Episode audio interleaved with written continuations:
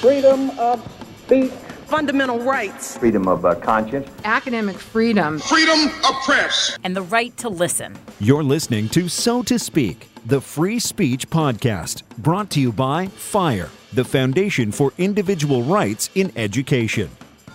Okay, welcome back to So to Speak, the free speech podcast, where every other week we take an uncensored look at the world of free expression through personal stories and candid conversations. I am your host, Nico Perino, and a quick note before we begin today's episode we are coming up on the 100th episode of So to Speak. It's hard to believe. We started this podcast back in April or May of 2016, and we've been publishing every other week for three and a half years since. So I want to do something special for the 100th episode of So to Speak. And to do so, I've assembled a distinguished panel of past popular So to Speak guests to address the state of free speech in America today and how it compares to decades ago or even a couple of years ago. Where do things stand? Are they getting better? Are they getting worse? Is it a mixed bag?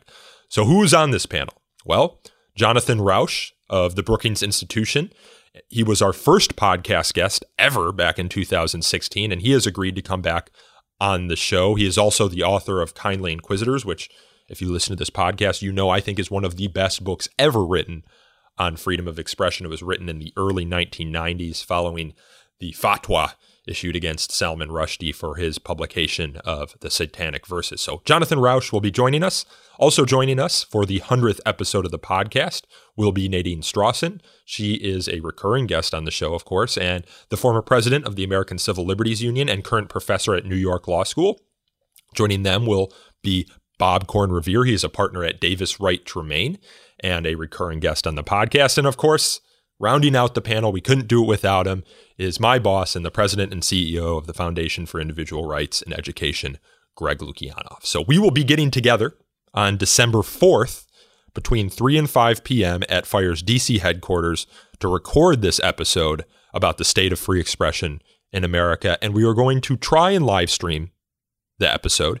So stay tuned to So to Speak's social media accounts Twitter and Facebook, where I'll be making announcements about the live stream, and you'll probably be able to find links or should be able to find links to the live stream there if we are able to do it. But we are also considering doing an in studio audience at Fire's DC headquarters, a very small one. Uh, this isn't a sure thing yet. Again, the recording would be December 4th between 3 and 5 p.m. at our DC headquarters. If you're interested in attending a possible in studio recording of So to Speak at that time, please shoot me an email at so to speak at thefire.org. Again, that is so to speak at thefire.org. Let me know you're interested. And if there is enough interest, we will try to make it happen. Again, this podcast is going to be recorded on December 4th for a possible live stream, possible in studio audience, but it will be published through our normal channels. So, through your podcast feed, if you use Google Play or Apple Podcasts, you will get it there on December 12th, which is our regularly scheduled time for the podcasts every other Thursday. So stay tuned for more information about that. Okay, now on to today's episode. We are speaking with Professor Timothy Zick. He is the John Marshall Professor of Government and Citizenship at William and Mary Law School. He is also the author of a new book, which is the subject of today's conversation. That book is called The First Amendment in the Trump Era, and it was just recently published. But a little bit more about Professor Timothy Zick before we dive right in. Before he was at William and Mary, he was at St. John's University School of Law, and he got his law degree from Georgetown University Law Center, where he graduated at the top of his class. Quite the honor, quite the accomplishment. But before he was at Georgetown University Law Center, he got his bachelor's degree from my alma mater, Indiana University in Bloomington, Indiana, a place the both of us, as you will hear, hold very dearly. So, without further ado, let's jump right in with Professor Timothy Zick. Professor, welcome to the show. Thanks for having me on. So, I, I have to ask you about Indiana before we, we talk about your book. Overrated, underrated? How'd you like your years there? Oh, I love my years uh, in Bloomington. Um, I think, if anything, it's underrated. Uh, so I had a great time there. Yeah, it's a lot different even from when I graduated. I hadn't I graduated in 2012 and hadn't been back since then. And now they've got new buildings up. Uh, they're tearing up the uh, old baseball field and so it's it's changed even since then. I couldn't imagine what it how much it's changed since 1988. But yeah, seems to be the way it goes. Same thing with uh, Georgetown Law Center. Very different campus than when I went there. Yeah, life moves on, right? Yes. So let's talk about your book now and jump right in. So, as with so much in the Trump era, we need to look at, or we should look at and consider rhetoric versus reality and whether there's any deviation between the two. Uh, you often hear from people talking about the Trump administration that, well, yeah, he might be chummy rhetorically with the Russians. His administration has done as much as the Obama administration when it comes to placing sanctions on bad actors. Um, now, when it comes to the First Amendment, I think Trump's uh, disdain for some of our First Amendment values is well documented, or are well documented, uh, including his desire to take away citizenship from people who burn the flag, his uh, you know, concerns over the NFL protests, although while they might not implicate First Amendment considerations in the traditional sense, um, certainly implicate First Amendment values. His goal to open up or his desire to open up the libel laws, and of course his his attacks on the free press. You know, his, his quote "war on the press" or calling them the enemy of the people. A lot of this stuff that I just mentioned happens over tweet. So I wanted to present it to you, ask you how much of that goes beyond the tweet. How much of it is actually an attack on fundamental First Amendment values and how they are practiced every day? Yeah, I I think uh, you know a lot of what uh, Trump traffics in with regard to you know free uh, press and speech, as with everything else, is rhetorical. Um, but I would uh, make the point that the rhetoric has uh, implications for what you called First Amendment values, even if he's not able to have the Department of Justice or any prosecutor put someone in jail for burning the flag or denaturalize someone or um, you know, bankrupt companies that he views as critical of himself or the administration. It, it has a sort of cumulative effect on um, what I call the culture of dissent and uh, what you again referred to as First Amendment values. So the damage can be done even if someone's rights aren't violated or even directly implicated. And I, I try to draw that distinction in the book because some people will say, well, it's just him talking or tweeting. It doesn't really mean anything. Uh, more commonly, you'll hear people say, well, don't take him literally or seriously or both. Um, but again, it's it's dangerous rhetoric uh, to have, uh, especially when it, it, seems to appeal uh, to a broad, uh, relatively broad segment of the population. So if you if you actually poll people about, for example, the press, you know, should the government have more control over the press?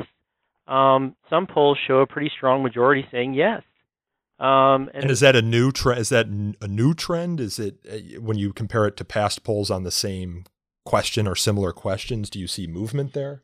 I think there has been some movement in that regard. I mean, the, the press has been sort of declining in the public uh, uh, public mind uh, for some time, right? So it, we're long past the sort of heyday of the press, but you know, when people are specifically asked, should the government have, you know, some means of punishing press for, um, you know, publishing things that are inaccurate, um, I, I think the numbers on that have definitely ticked up.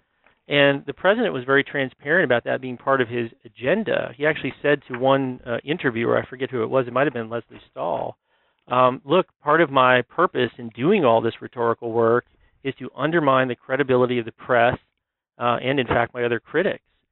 Um, part of what's different about the Trump era is that transparency, that sort of out in the open disregard, and sort of even telling people what your agenda is uh, in an effort, I think, to normalize it. Now, it's not all been just rhetoric. You said, to what extent does it go beyond rhetoric? Well, there are a couple of examples. Um, the administration has pulled the press credentials, as you as you likely know, yes, uh, of at least two people um, seemingly based on their critical coverage of the administration. Now, you may not have a right to have a press pass, but once that's provided, you have some right, the courts have said, to due process with regard to its revocation and maybe even First Amendment rights, although the courts that have addressed it haven't yet uh, gone uh, so far. Uh, and the other example is, you know, he blocked uh, several critics from his Twitter page, and mm-hmm. the Court of Appeals in New York said that violates the First Amendment rights uh, of your critics. Uh, he may have also had conversations with the Postmaster General about, you know, increasing the postal rates for Amazon because of its connection to Jeff Bezos, who, of course, is, you know, the Washington Post and is a, a frequent critic of the president. So I think there's not just rhetoric, even though the rhetoric itself is troubling. There are, there are examples of where the president has gone beyond that, and the administration has. Yeah, and I want to ask you because you brought it up about the social media blocking uh, case. Uh, I, I, had a conversation with Eugene Volokh uh, probably two years ago at this point, in which he's a very forward thinker about a lot of First Amendment concerns. And we were talking about virtual reality and how many people in the future might be living in a virtual reality of their own choosing. And many politicians might hold town halls in a virtual reality setting. And I asked him, or posited the hypothetical that there might be some politicians who would not allow you into their virtual reality, and therefore you wouldn't have the same access as someone else might have to your virtual reality, and and whether that raised any First Amendment concerns. And and Eugene um, was skeptical of that.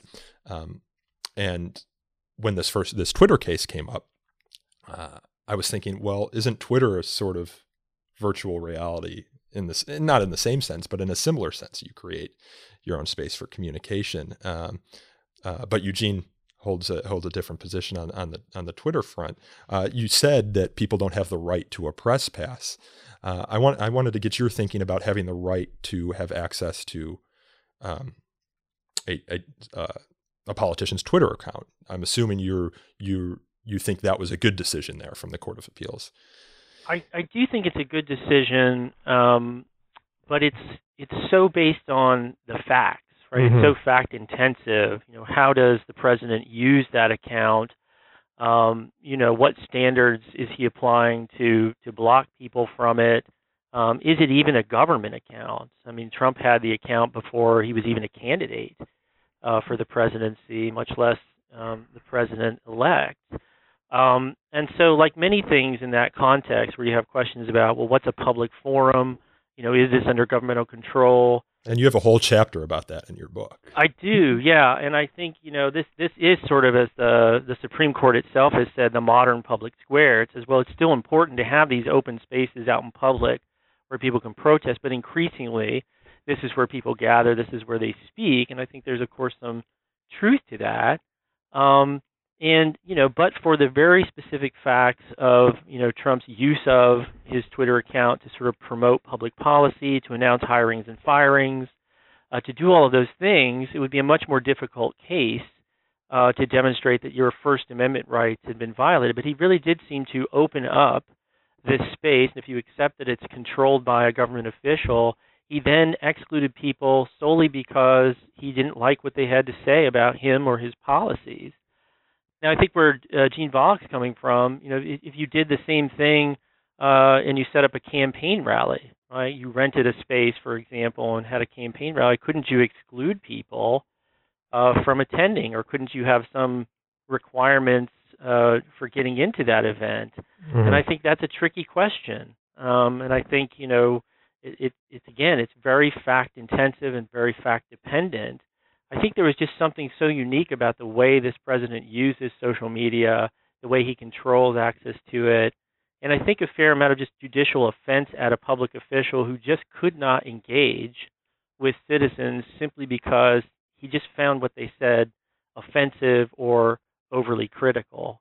Um, but but I agree it's a difficult question. It's one I, I was glad to see the Second Circuit reach that decision, largely because to the extent government officials are going to do this in the future and they're going to interact with their constituents in digital uh, fora, it's going to be important to have some kind of access rules.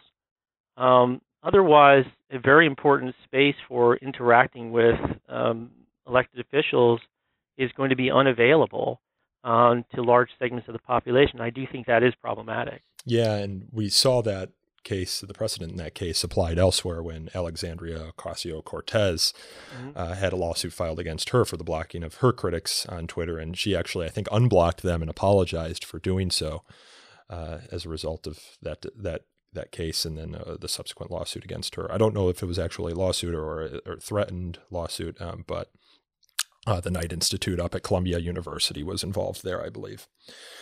I want to ask you about the excesses of the free press because you you mention them in your book. What do you see as the excesses of the free press that you think might uh, lend credibility to some of the arguments against what it does, but wouldn't justify the restricting of it?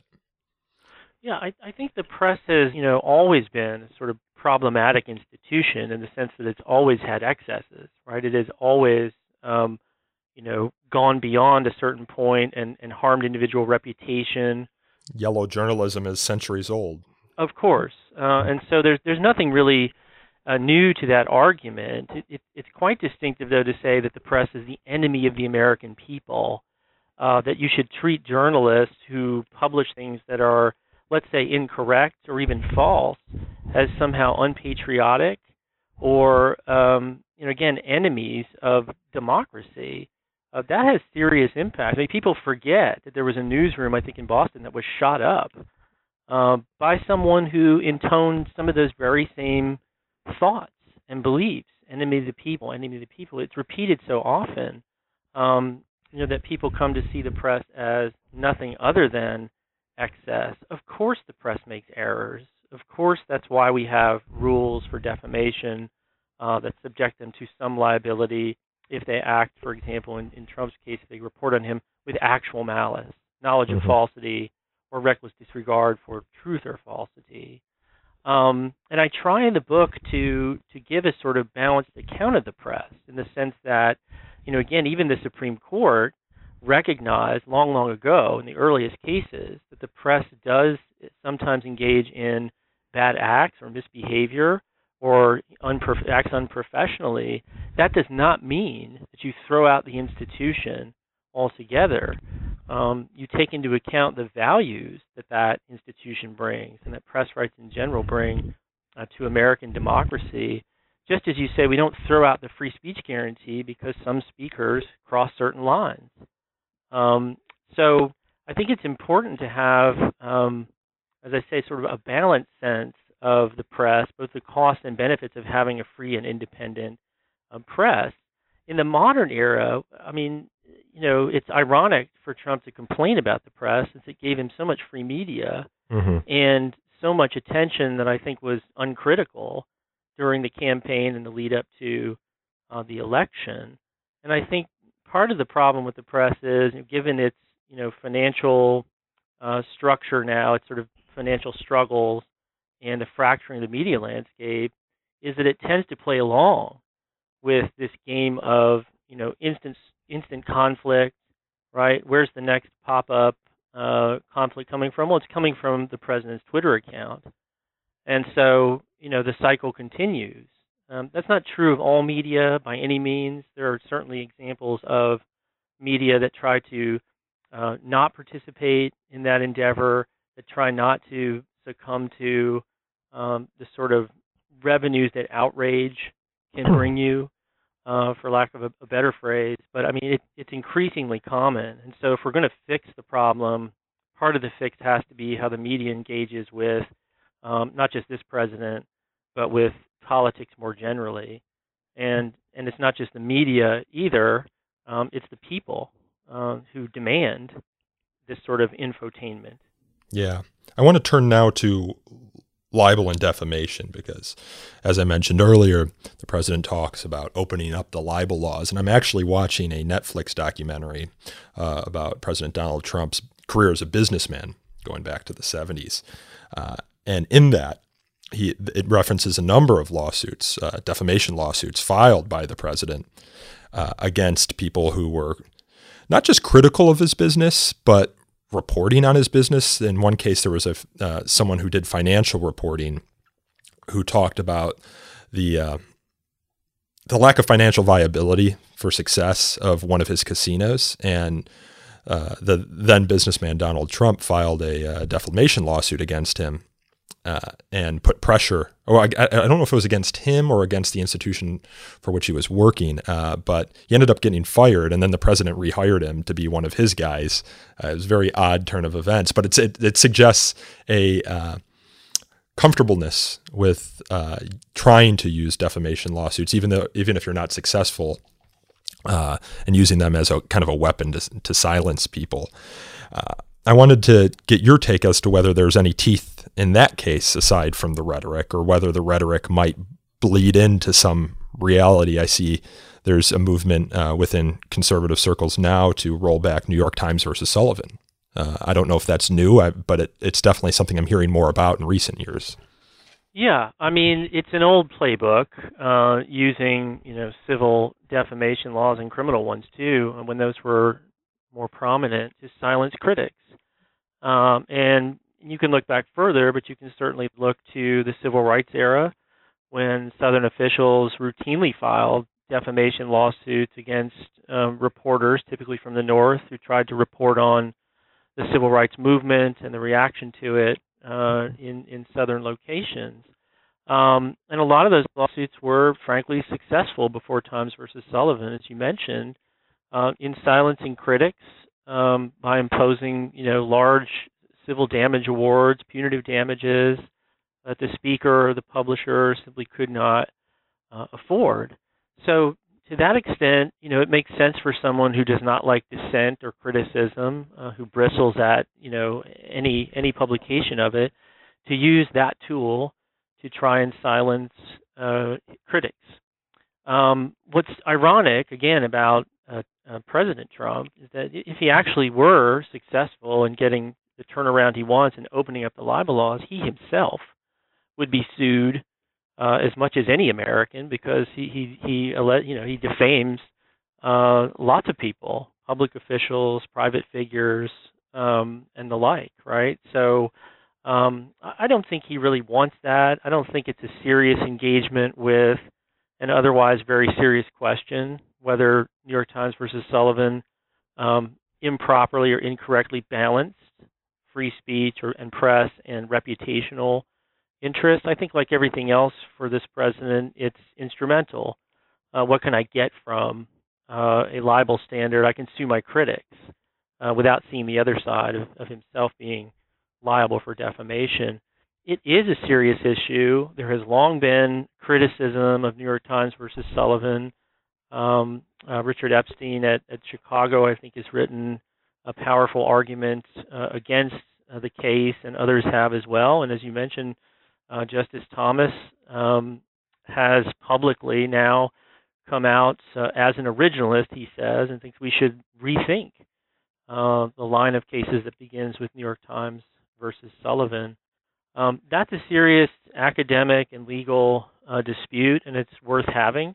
Mm-hmm. Um, but again, it's it's not I think what the president is aiming for. And when he says open up the libel laws, of course, uh, the federal government doesn't control those laws; those are state laws. The Supreme Court, of course, could uh, issue a decision that cuts back on Sullivan or even reverses it. Um, but it would still then fall fall on the states to actually pass those laws. Well, if the Supreme Court decided, then it would control those state laws. Um, mm. So, to the extent they're contrary to the court's decision, then they would be invalid. Um, I don't think that's likely. I don't know of any other justice on the court that's publicly, you know, taken the position that Times versus Sullivan should be. Well, there hasn't been a defamation case in many years before the court. I don't believe. Correct? That's true. That's true, and it certainly, you know, could take one. Uh, you know, I know the National Review is uh, the Mann case is up. Um, they haven't they haven't granted cert to it, but I, I know it's being considered right now. Yeah, and and Thomas came out and, and dissented from a denial of cert. So there's certainly cases that are being brought to the court for its review, and, and so far it has not uh, taken one, hasn't granted cert. And what's your opinion on New York Times versus Sullivan? I mean, I think New York Times versus Sullivan uh, is such an iconic decision. It, it's certainly a product of its time. As I said, you know, the, the defamation weapon was being used to essentially suppress reporting on uh, the most important movement of the time, which is the civil rights movement. Um, do I fear that uh, reputational damage is going uncompensated, especially for uh, public officials? I, I, think my concern is, is, a little bit different, and that is it might be deterring people from getting into politics. Um, the level of, of scrutiny, uh, the extent to which you know uh, everything about a president or a presidential candidate is deemed newsworthy and of public interest maybe that uh, has some kind of deterrent effect. But it's such a, a, a, necessary tool, as I think the civil rights movement showed, um, to prevent government officials from suppressing dissent. And I and I think if you pay attention to this administration, um, it moves you in the direction I think of, of of more support Sullivan rather than less. In other words, that the court got it right. So we've talked a little bit about rhetoric versus reality, and we'll talk more about that. But I want to get your sense of the choices the Trump administration has made for judges and how those bear on the First Amendment. Uh, we can start, of course, with uh, Justices Gorsuch and Kavanaugh uh, and their First Amendment record. I want to get your take on what you think of that, and then also, just as a whole, what you think of the the choices for the lower courts. Yeah, I mean, it could have you know a very big impact obviously um, you know to the extent that you are you know putting lots of judges on the federal courts and they're going to hear first amendment cases speech cases press cases um, that impact is is is pretty obvious. Um, I don't know a lot about the First Amendment you know, background or decision uh, decision making of uh, the lower court appointees, but I had occasion to look at uh, then Judge Kavanaugh as he was coming up for his confirmation hearing, and I, I wrote something for SCOTUS blog about his jurisprudence. And again, it's, it's always difficult to tell from a sample of you know eight cases, mm-hmm. um, you know what a person or a judge, um, you know what their approach to the First Amendment really is. But he seemed very solidly in in, in support of uh, freedom of speech, whether it was you know a powerful speaker like a corporation or sort of a lowly petitioner or pamphleteer. And there were cases in his jurisprudence from, from both of those columns. I, I do think that to the extent that Gorsuch and Kavanaugh are going to have an impact, it's most likely going to be in the area of commercial speech and the speech rights of corporations, including in campaign finance. And at least insofar as I can tell with Justice Kavanaugh, um, he would be very much opposed restrictions on uh, speech in those two areas. Um, it's a little difficult to tell just what standard he'd apply in the commercial speech context, um, but he was clearly opposed to, say, net neutrality rules. Mm-hmm. Um, that that he sees, you know, corporate editors should be treated just like any other editor, and they have First Amendment rights, and you can't compel them to, you know, carry certain things or or not. Um, so I think it's going forward is going to have a, a, very significant impact on the court uh, in those areas that I mentioned, and, and certainly also in the lower court. And beyond the direction they had already been trending, because uh, it's my understanding of the case law that over the past 30 years or so, it, we've been looking at cases that have expanded uh, protections, First Amendment protections for commercial speech, and then, of course, uh, within the campaign finance sphere as well. Yeah, I think that's right. I, I think it solidifies the majority uh, of justices who would be opposed to, on First Amendment grounds, uh, restrictions in campaign finance and commercial speech cases. Um, so, yeah, I think that's right. That, that, what you have there is no longer the ambiguity of will they or won't they, uh, the sort of Kennedy swing justice calculus, but rather I think a pretty clear indication that for commercial speech, it, it's likely to rise to the level of fully protected speech and not be subject to you know some different standard. Yeah, a different level of scrutiny. Pardon? A, a different level of scrutiny. Uh, I think the full uh, protection of the First Amendment will, will likely attach to commercial speech if the court uh, goes in that direction and takes cases in that area, which I think it's pretty likely to do. And then there are cases about whether you can compel corporations to disclose mm-hmm. certain information to the public, and those cases are likely to percolate up as well. And I would think that the court would be, as a majority anyway, opposed on First Amendment grounds to a lot of those sorts of requirements. So I think it more or less solidifies something that, as you say, was already a trend. I mean, you can see from the Sorrell case, uh, where Kennedy was still on the court, um, it seemed like the majority was inching its way toward commercial speeches entitled to full First Amendment protection, even if it didn't go all the way there. I want to talk now about First Amendment values, which we referenced earlier, and and in particular in the context of the NFL protests, the the players who took a knee, for example, during the national anthem, or protests in other uh, ways on the field um, that they would argue was non-disruptive um, to the actual core purpose uh, of their participation. What sort of damage do you think that President Trump's outspokenness on that issue has done to First Amendment values or to free speech values? Um, and I mean, do you really feel it? It's a it's a it's a free speech value or First Amendment value. I mean, he sent Mike Pence to I believe it was an Indianapolis Colts game. I could be wrong about that to attend for 30 seconds, see the, the protest on field, and then leave, presumably just to make a statement of it. Right. I mean, I, I think that episode um, in its entirety sort of implicates a very core principle that I call in the book anti orthodoxy. So essentially, that means the government lacks the power to compel us uh, to believe something, to exhibit belief in something we don't believe in, uh, to mouth the words the government would like us to mouth, or in this case, uh, to react to a symbol, uh, whether it's the flag or the Pledge of Allegiance or the national anthem, in the way the government demands. And so, if you think about that principle, it has deep roots in uh, the compulsion of school children in Barnette uh, to salute the American flag a certain way and to recite the Pledge of Allegiance court held that that was invalid under the First Amendment. It first upheld it, and then not too long after that said it's wholly inconsistent with this core principle of anti-orthodoxy. No official, high or petty, the court said, has the power to compel belief with regard to religion, politics, or other matters of public uh, concern. So, in the context of you know flag burners, the same principle, right? Uh, President Trump says we should jail them, we should denaturalize them.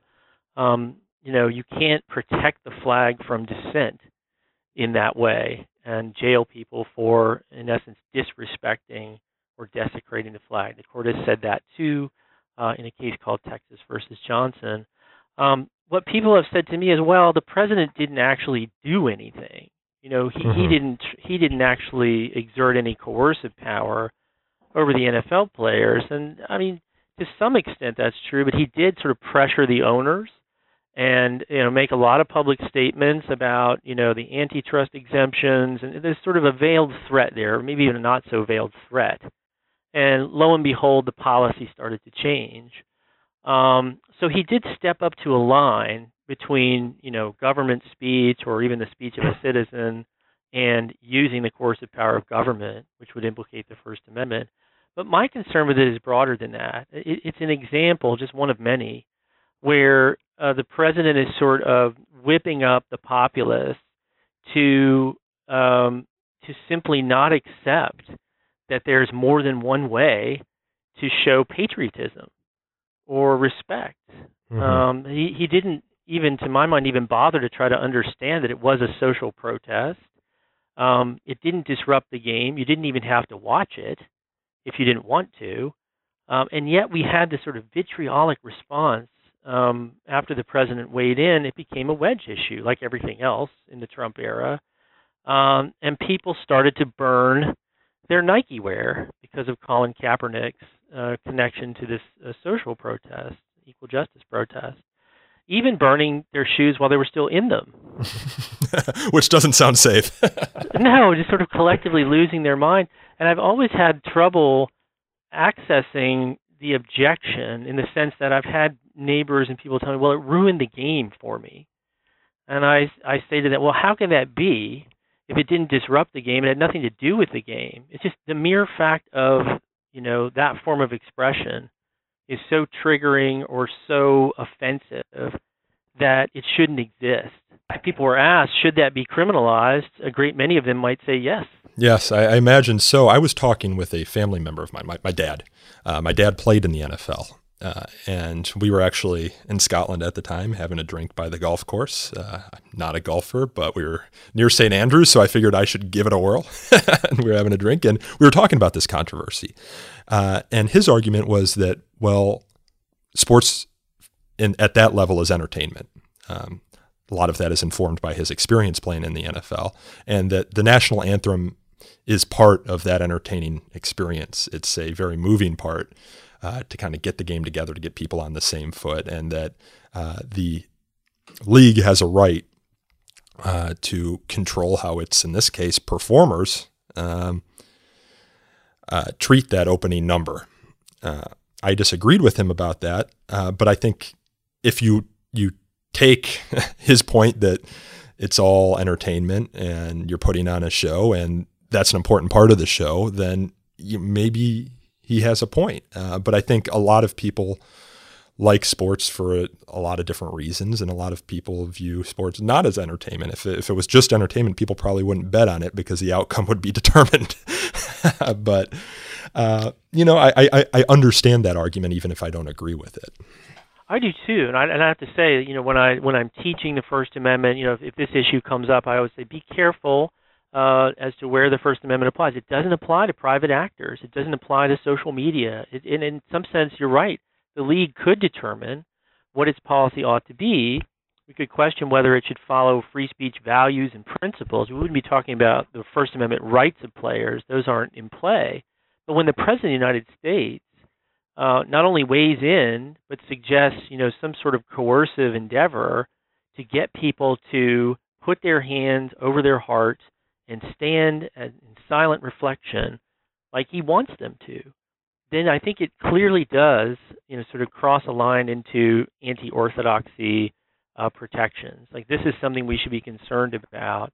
And if it's just entertainment, then what's it doing in politics?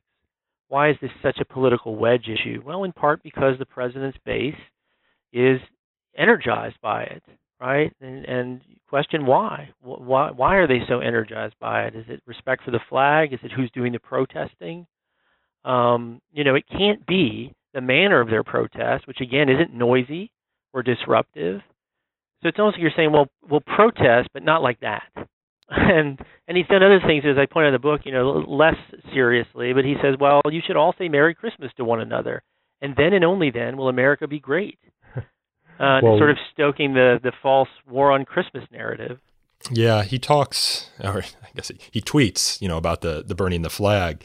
You, you suggested that he he he floats these like trial balloons. He doesn't in most cases outright advocate for something, but he says perhaps loss of citizenship or a year in jail for burning the flag, perhaps, uh, right? Which uh, could give him cover if he if he you know went too far in someone's eyes. But I in in this, these sorts of controversies, where we so we do free speech on campus work here at the Foundation for Individual Rights and Education. We often have very strong, heated internal discussions about what to do when the president of a university or uh, even some lower administrative official comes out very hard on a, on a speaker on campus, in particular a student. So let's say you're a student group and you invite a speaker to campus, and the president of the university sends in all community email condemning your inviting that speaker to campus. We've seen this happen at Fordham, for example, um, and kind of ostracizes you for having made that invitation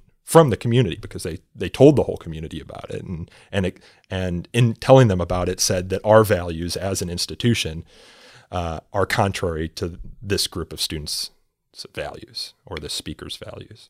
Uh, now, you know they have the right to make that, that make that argument, especially at a private university at Fordham, but we've seen it at public universities as well. I mean, the First Amendment doesn't forbid government officials from having an opinion, uh, but at the same time, it casts a pall of orthodoxy uh, on the campus that I think implicates First Amendment values in the same way that the level of vitriol or criticism that a public official, in this case the president, uh, might uh, direct at certain speakers exercising uh, their expressive rights or their expressive values.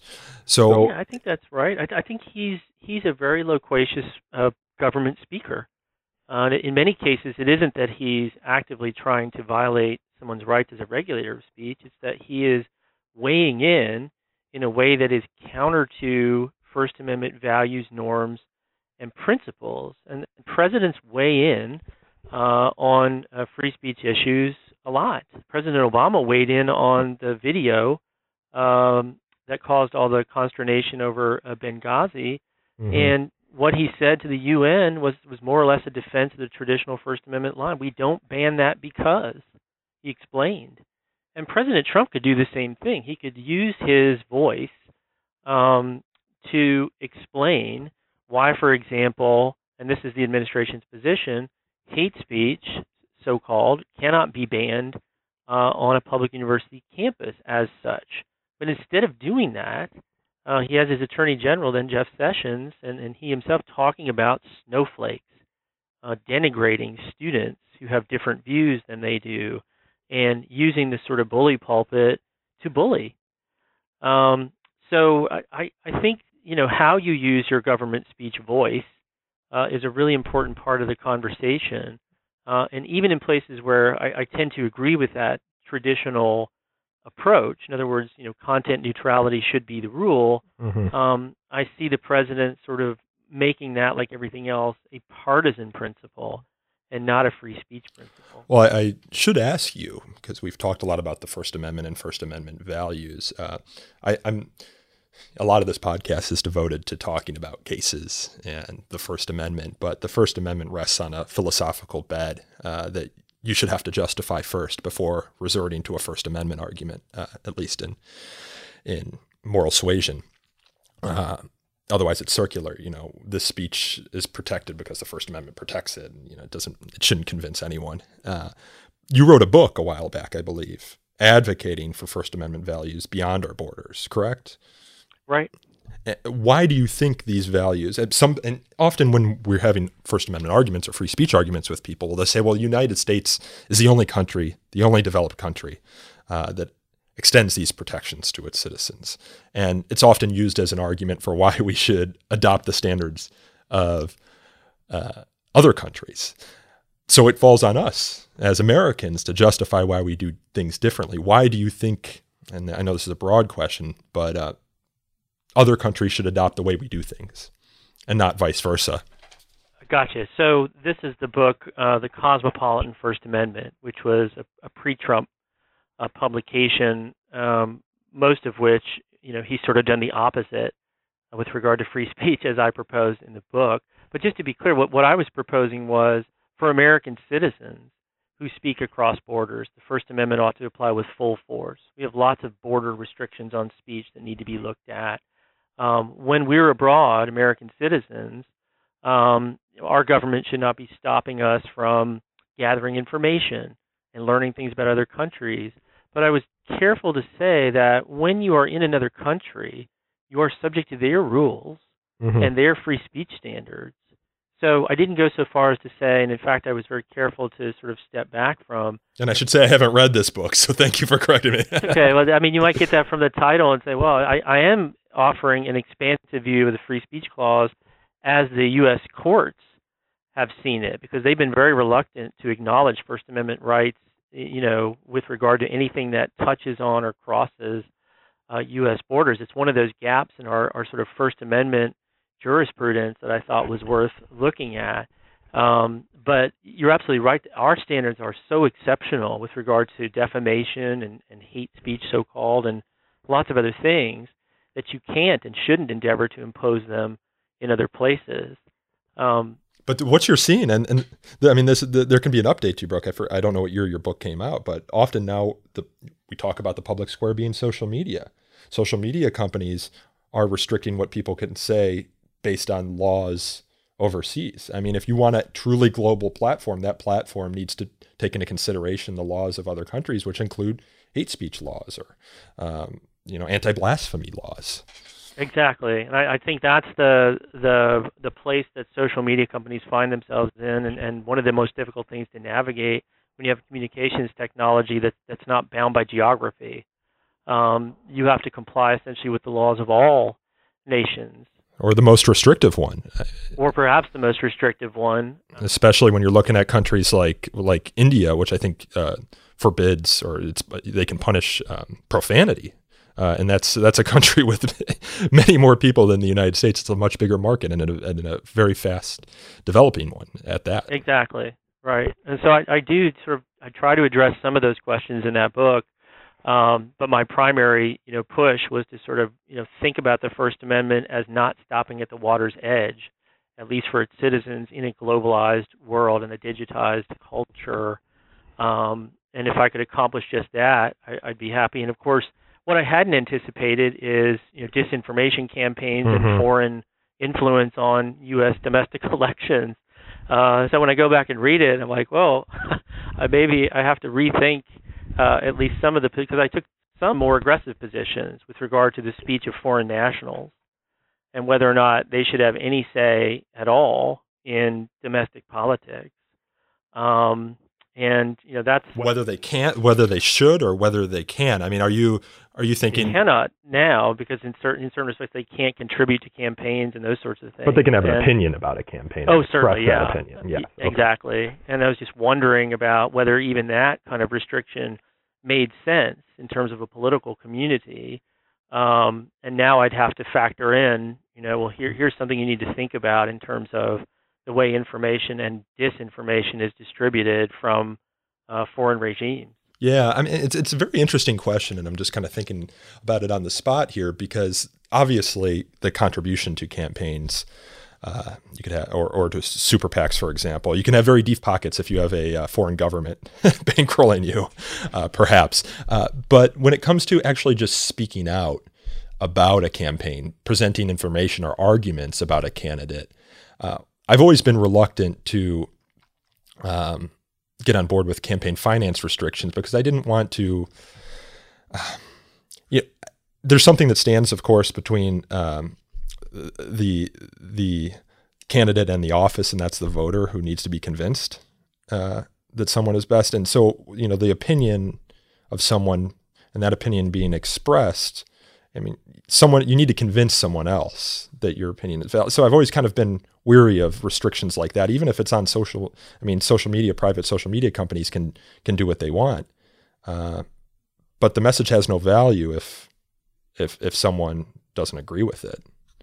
Right. And that, that's, of course, the new frontier, right, uh-huh. which is social media speech content regulation, frankly. Mm-hmm. And, you know, ha- how that's going to play out in light of, you know, not just concerns about elections and, and foreign influence, but, um, you know, how we domestically communicate with each other um, online.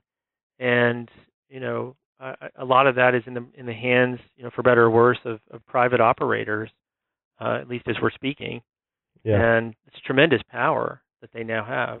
I want to turn now because we're at 45 minutes, and if you have five or 10 more minutes, uh, I'd love to address the, the campus speech arena. Of course, uh, our bailiwick here, and something that the Trump administration has taken a bit of interest in. Um, you know, we're looking at here uh, rhetoric versus action.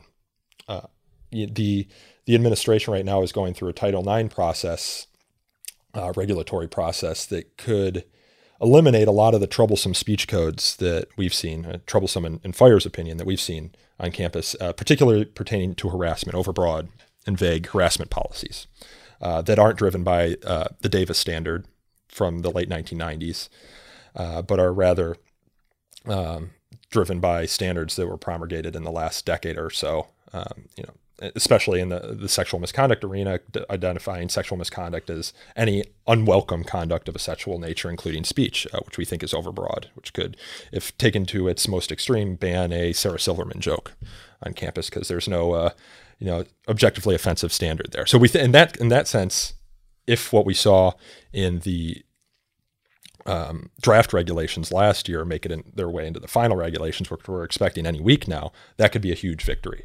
Uh, for free speech, in our opinion. Uh, we he also had the executive order a couple of months ago, which is you know, it's hard to know what to make of it. Um, hmm.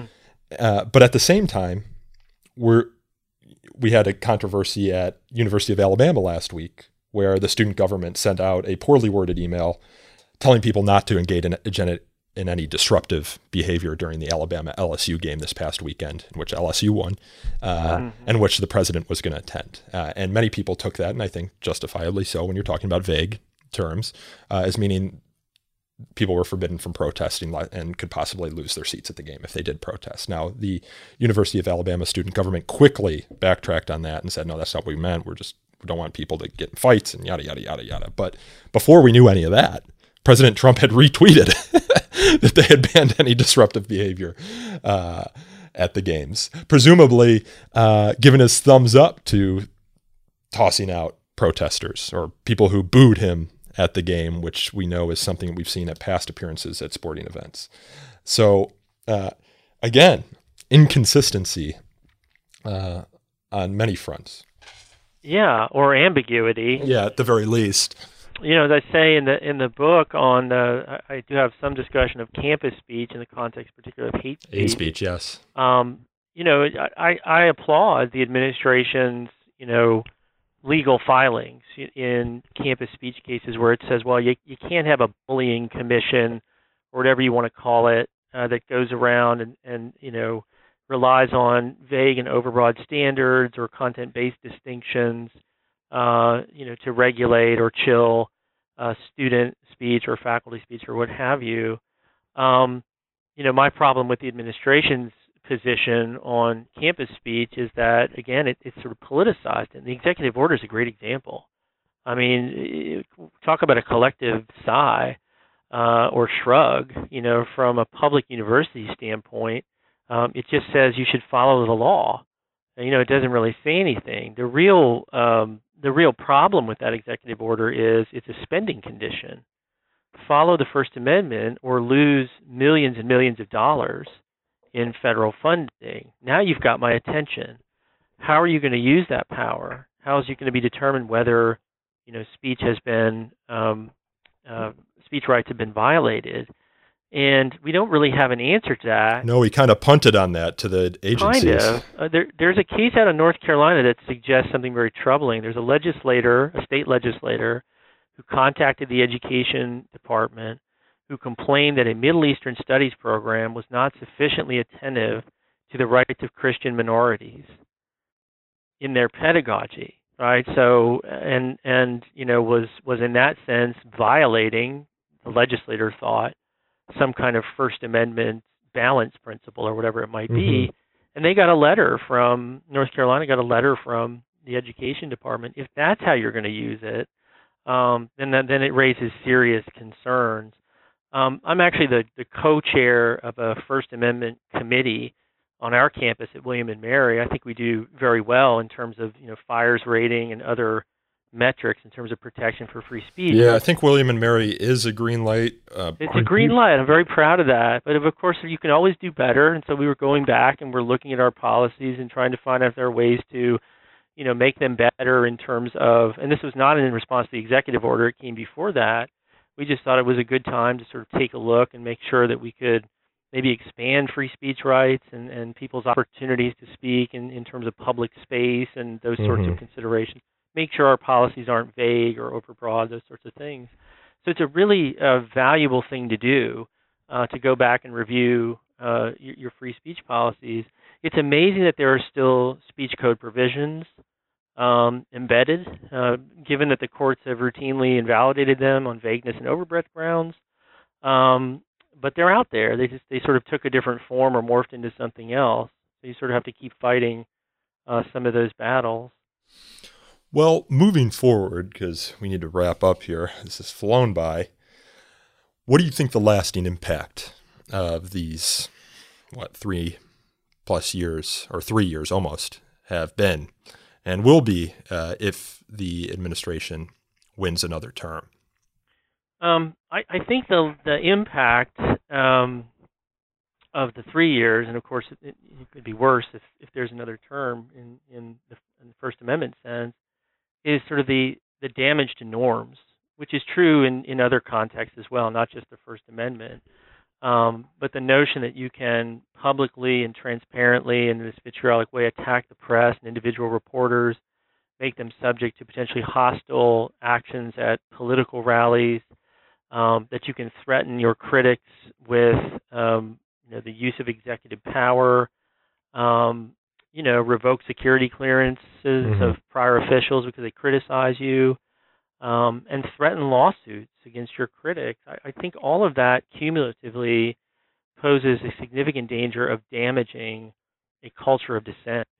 It is already hard enough to be a dissent. This is why I dedicated the book to dissenters.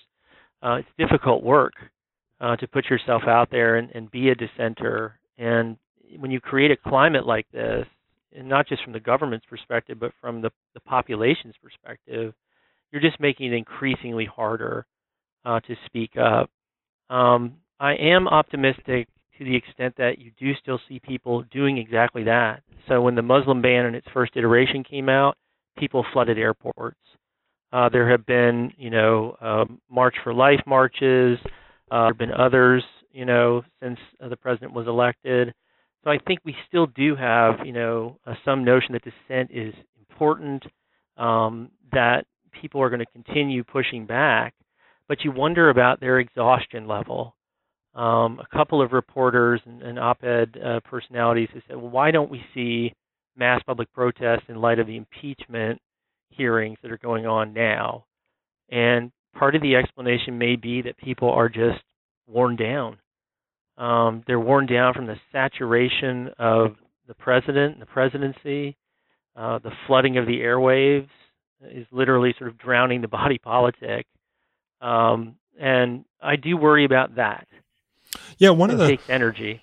Well, one of the critiques of your book could be that, you know, at the same time as you do see attacks on the press, I, you know, my short lifetime, I've never seen a press so robust. I mean, it feels as though they're doing better financially than they have in a long time, and uh, also you just see more reporting.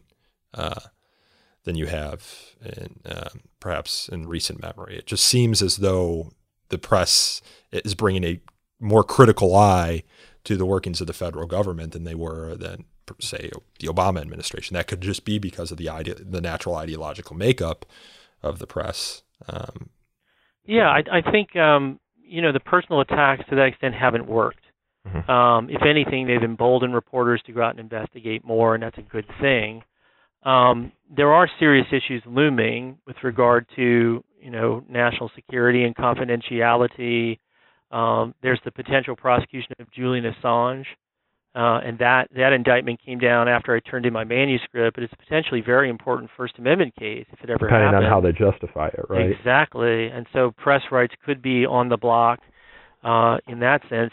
And for the press, I, I don't think they can be completely worn down but again, there might be a sort of exhaustion point with the press as well. I don't think this uh, playbook that Trump has pretty successfully deployed um, is going to be lost on future politicians, uh, even Democratic ones. Potentially, they've started to attack the press for its biased coverage. You know, Tulsi Gabbard sued Google. Mm-hmm. Um, you know, so I think to the extent that this has been even marginally successful, other politicians are going to keep at it. And so I hope the press can withstand it. I, I do. I take your point that they are financially maybe even better off, um, at least some of the outlets um, in a Trump era.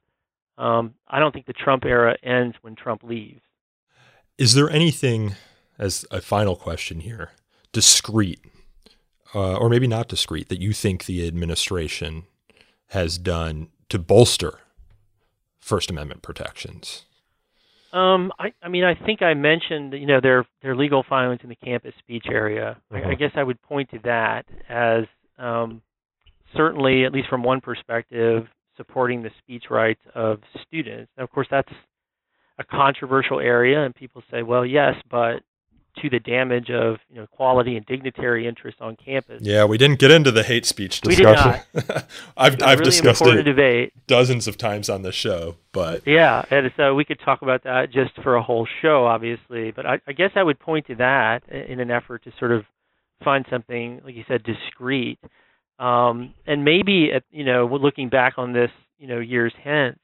Um, it could be that it, it created a more robust culture of dissent um, because people, you know, resisted and persisted and kept at it and kept filling the streets and protesting. I mean, look, if you look at how the Affordable Care Act episode went down, um, the likelihood is that without those public outbursts, um, they might have repealed it. And so there is still power in dissent, and not just on social media, but in real places.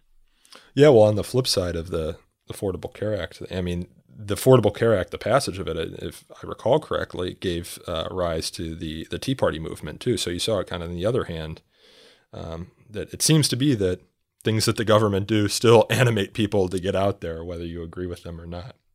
So, uh, Professor Timothy Zick, uh, thank you so much for coming on the show again.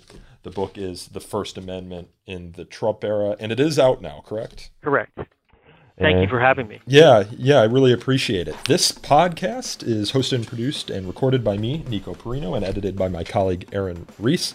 Uh, you can learn more about So to Speak by following us on Twitter at twitter.com slash free speech talk or liking us on Facebook at facebook.com slash so to speak podcast. As always, we take feedback at so to speak at thefire.org. And if you're interested in attending that live recording of our 100th episode here in Washington, D.C., I believe it'll be between 3 and 5 p.m. on December 4th.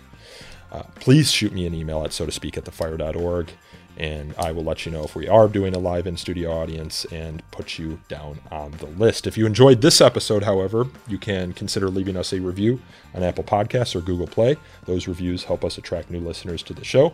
And as always, until next time, thanks again for listening.